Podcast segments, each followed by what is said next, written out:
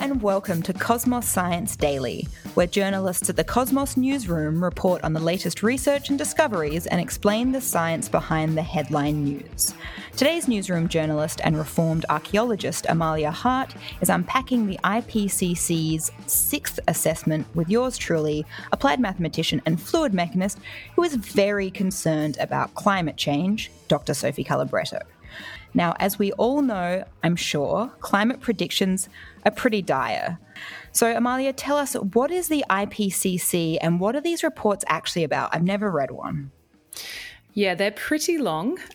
um, but the so the IPCC is the Intergovernmental Panel on Climate Change, and they're basically the global peak body on climate change. It's part of the UN, and they release these reports usually every six to seven years okay. on the status of climate change and what we can and should be doing. Yeah. Um, and they release these reports in installments because they are these massive, hugely chunky documents. I, I can't remember the exact numbers, but it was something like, you know, 200 and something authors on just this one phase that we're talking about today out of the whole sixth assessment report that's been released this year. Yeah, wow. Okay. So there's, there's a significant amount of information and people involved in these.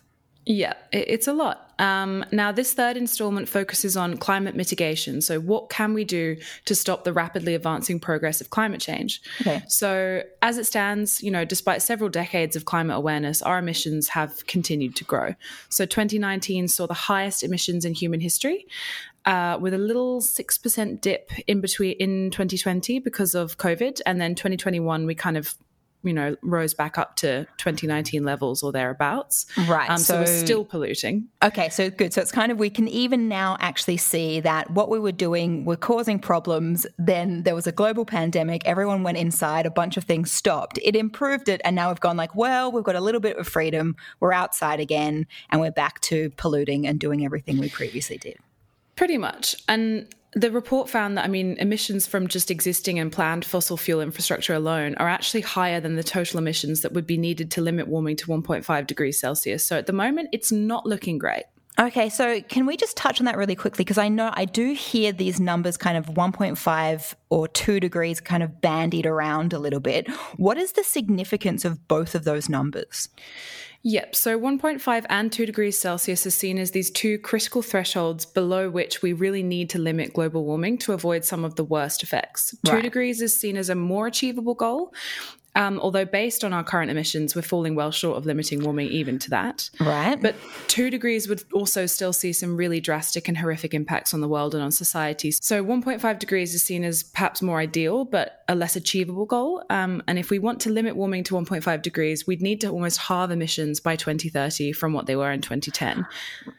Right. So it's it's a lot and we'd need to reach net zero emissions by 2050 which at the moment globally it's not looking like we're going to hit that. And we'd also need to peak our emissions by 2025 this is i mean this is really worrying to me amalia. So basically we're saying that if we can't do something now and drastically change our ways even if the globe was too warm by two degrees, that would theoretically be catastrophic. And what we need, we're in now such a position that what we need to do is like halve emissions from what they were in 2010.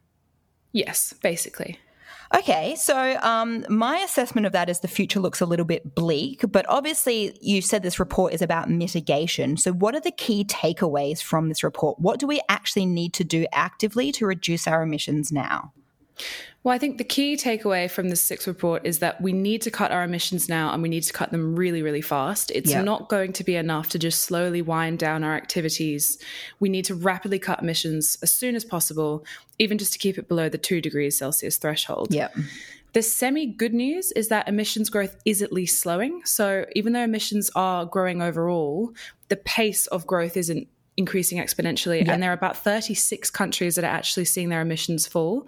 But once again, it's just not enough. Another piece of genuinely good news is that the tools we know we need to actually cut emissions are way more affordable, way more accessible, and way more viable than before. So, okay. renewable costs are down massively. Solar is down 85% since 2010, wind by 55%.